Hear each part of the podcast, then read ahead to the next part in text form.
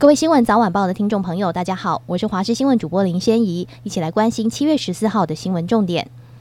今明两天盛行东南风，各地晴朗酷热，最高温达到三十八度以上，紫外线强，应该注意防晒防中暑。山区午后有局部短暂雷阵雨，迎风面的花东及恒春半岛偶有局部短暂阵雨的几率。今天各地区平地气温，北部二十四到三十八度，中部二十四到三十七度，南部二十三到三十七度，东部二十二到三十八度。而最新的模式显示，下周日至周三，热带扰动及季风低压环流相继影响，各地有局部短暂阵雨的几率。午后有强。强对流，慎防大雷雨及伴随的剧烈天气。下周四，季风低压环流西移，水汽减少，华东仍有局部短暂阵雨，午后对流稍微减弱。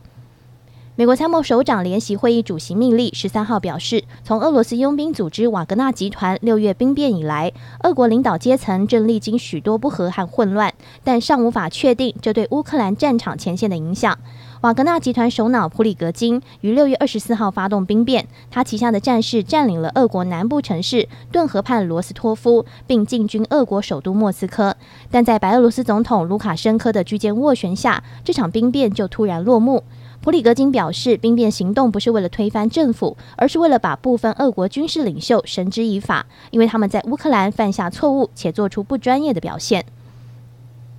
被誉为周杰伦概念股的巨星传奇，昨天在港交所挂牌上市，首日以五点七五港元开出，比招股价四点二五港元高出百分之三十五。随后攀至最高六点三港元，上涨超过百分之四十八。彭博社报道，周杰伦妈妈叶惠美持有的股份，用发行价计算，就价值五千四百万美元，大约十六点六九亿台币，足以让曾经担任小学老师的她跻身亿万富豪之列。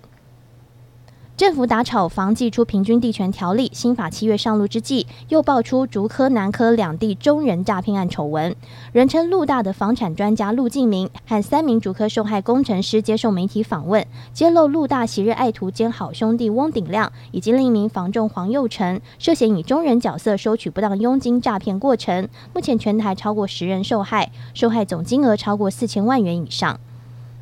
好莱坞演员在最后谈判失败后，今天宣布十三号午夜开始罢工，与编剧一同进行六十三年来首次全行业罢工行动。届时，所有电影与电视制作恐怕几乎全面停摆。法新社报道，代表十六万表演者的美国演员工会暨美国广播电视演员工会联合会表示，协商结束，但双方未能在薪酬缩减、人工智慧 AI 威胁等问题上达成协议。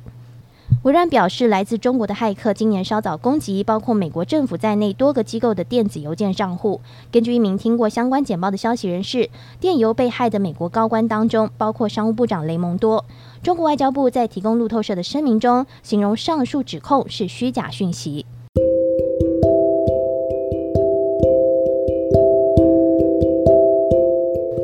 以上就这节新闻，感谢你的收听，我们再会。